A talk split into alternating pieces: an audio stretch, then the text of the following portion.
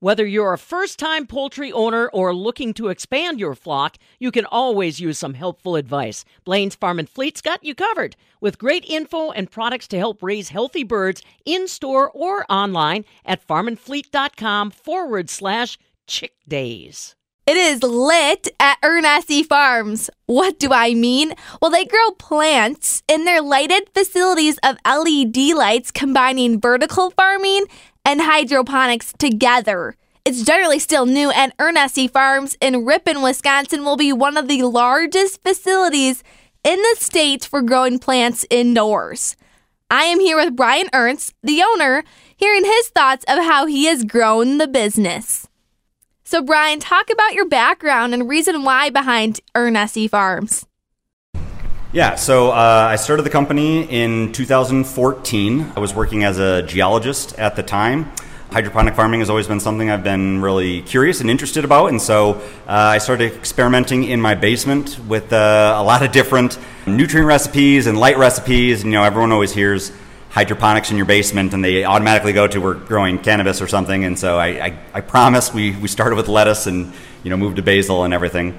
Um, but uh, I got the idea and really passion for the vertical farming and growing in an urban center from my time in the military. Uh, we were deployed to a lot of impoverished areas around the world, and you really saw how hard of a time people had getting access to food, especially close to urban centers. And so that really kind of got me thinking we should be able to do a lot better at providing food for people where you know we're not transporting it cross country or anything. We should be able to just use existing urban spaces to uh, produce food in. And so, after a while working as a geologist, you got sick of working for a Fortune 500 company, and so my wife convinced me to quit and start the business. And here we are, you know, seven years later, and it's been a ride. Now, Brian, to our listeners who may not be as familiar, what is hydroponics and vertical farming? So, uh, hydroponic growing means we don't use any uh, soil or our growing media. Every the plant's roots are suspended in a media, uh, inert media, so it has no nutritional value or anything like that, uh, or they're suspended in a nutrient solution. Uh, and so the nutrient solution that we uh, use is my custom formulation where we can adjust the varying levels of nitrates and phosphates and calcium levels versus trace nutrients.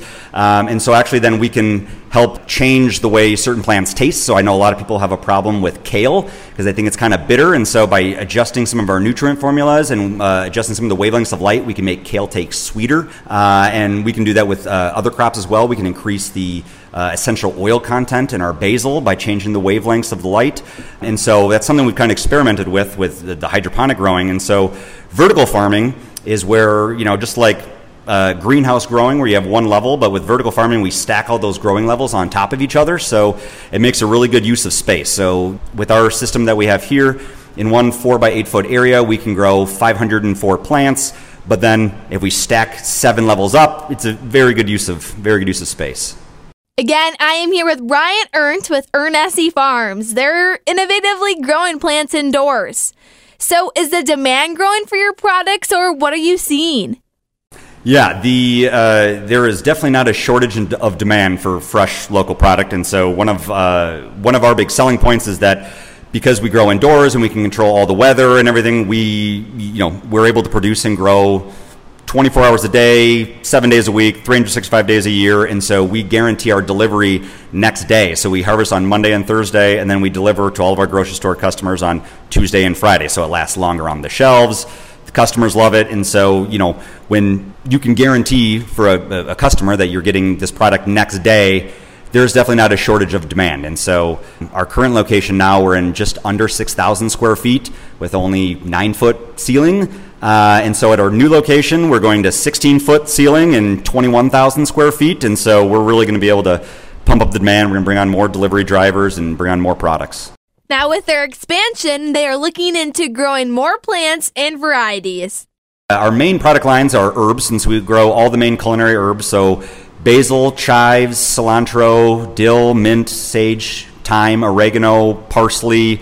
Um, with this uh, newest expansion, we'll be rolling out some tarragon, chervil, some other herbs.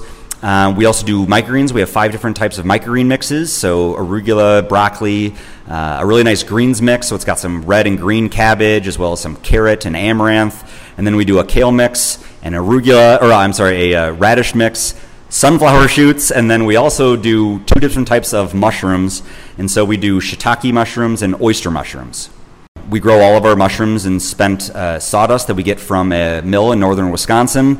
Uh, our oyster mushrooms, actually, currently we're growing in spent coffee grounds that we collect from local restaurants and gas stations, and so makes a good use of resources that you know stuff that's not going into a landfill. That is so cool. So, talk about some techniques and the reason why behind what you are doing at Ernessy Farms.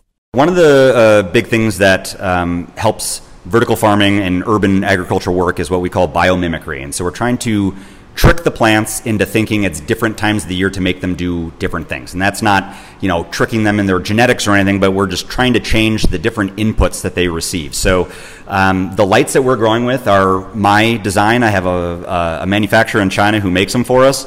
And so what we do is we're giving the plants the exact wavelengths of light uh, that they need for photosynthesis. We don't add any green or any of the other wavelengths that are just wasted.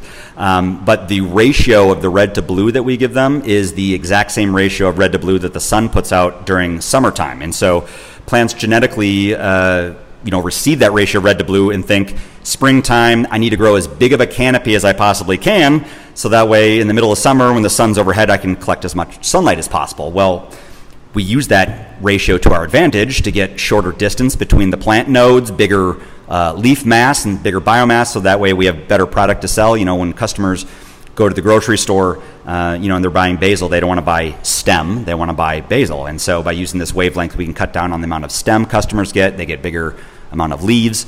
Um, now for mushrooms, it's the complete opposite. Uh, our biomimicries, we're always trying to tricking them into thinking it's fall.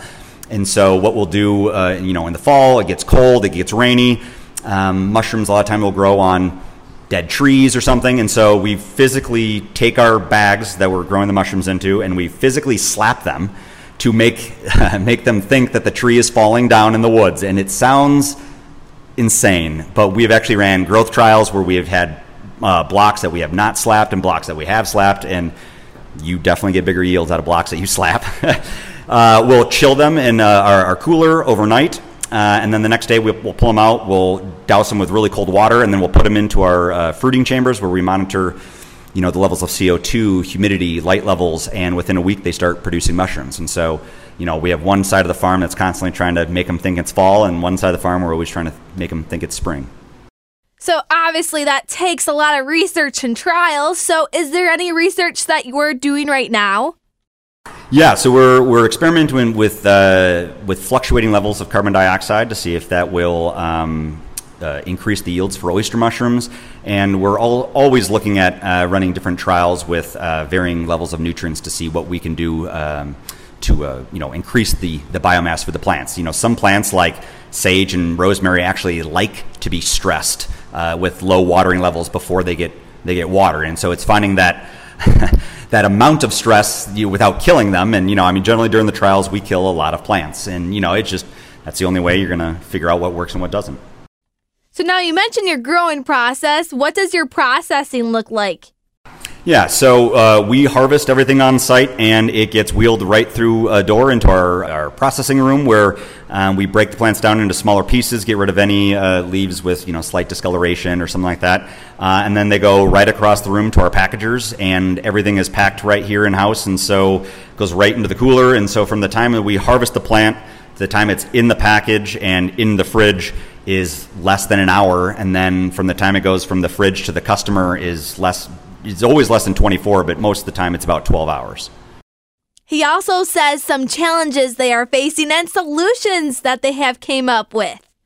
We uh, design and build a lot of our own um, custom printed parts and automation equipment. You know, one of the drawbacks to vertical farming is that there is no tractor, right? There's no combine, no big, you know, seeding uh, machines, and so we really have to work on um, making ourselves more efficient. And you know, so right now everything in vertical farming community is a big arms race. You know, we all have the same problem that we're trying to solve, but you know, we don't want to give up that competitive advantage. And so, um, a lot of times with a lot of our plumbing uh, or automation equipment, the parts just don't exist yet. And so, um, you know, I taught myself uh, CAD and uh, bought myself some 3D printers, and you know, we make a lot of our own custom uh, parts.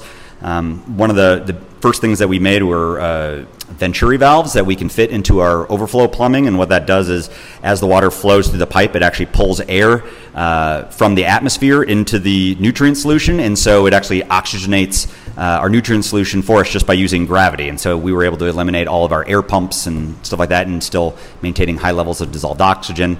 Um, I'm in the process right now of building some other automation equipment. We're calling uh, this uh, piece of automation equipment, we're calling it MURF, which is the Modern Urban Robotic Farmer. And so that we'll be utilizing at our new location. Um, where we can just basically give it coordinates uh, in the room to go to to grab our trays of plants, and it will go and fetch those trays and bring it over to the harvesting area uh, for us. And so, um, you know, just trying to find different ways to make everything as efficient as possible. Now, overall, what is the importance to your approach with farming indoors? Yeah, so, you know, people want to know how their food was grown. They want to know that it's safe. They want to know, you know, most of the time they want to know that it's local. You know, you see something that's certified organic or something, but then you see, you know, product of Thailand on it. It's like, you know, really kind of makes you think like, is it though? you know, is it really safe? And so, you know, it's very important for us to be upfront with our customers, you know, that they know that we don't use any herbicides or pesticides or GMO seeds, and they know that we're here in Wisconsin. You know, I'm from Wisconsin. I was raised in Wisconsin. We're here growing food in Wisconsin for Wisconsinites. And, you know, it's really important that they know that you know their food is coming from a local farmer who you know my kids are playing in the same baseball league as their kids and you know they know that it's safe they know that it's healthy and they know in the middle of winter even when it's negative 30 degrees they're still going to have fresh local produce that was grown by a you know a local kid from their town and um, you know everyone having access to that healthy fresh safe food is very important that was Brian Ernst, the owner of Ernessy Farms. He is coming up with innovative solutions in hydroponics and vertical farming, and even has his own 3D printer. For the Midwest Farm Report, I'm Michelle Stangler.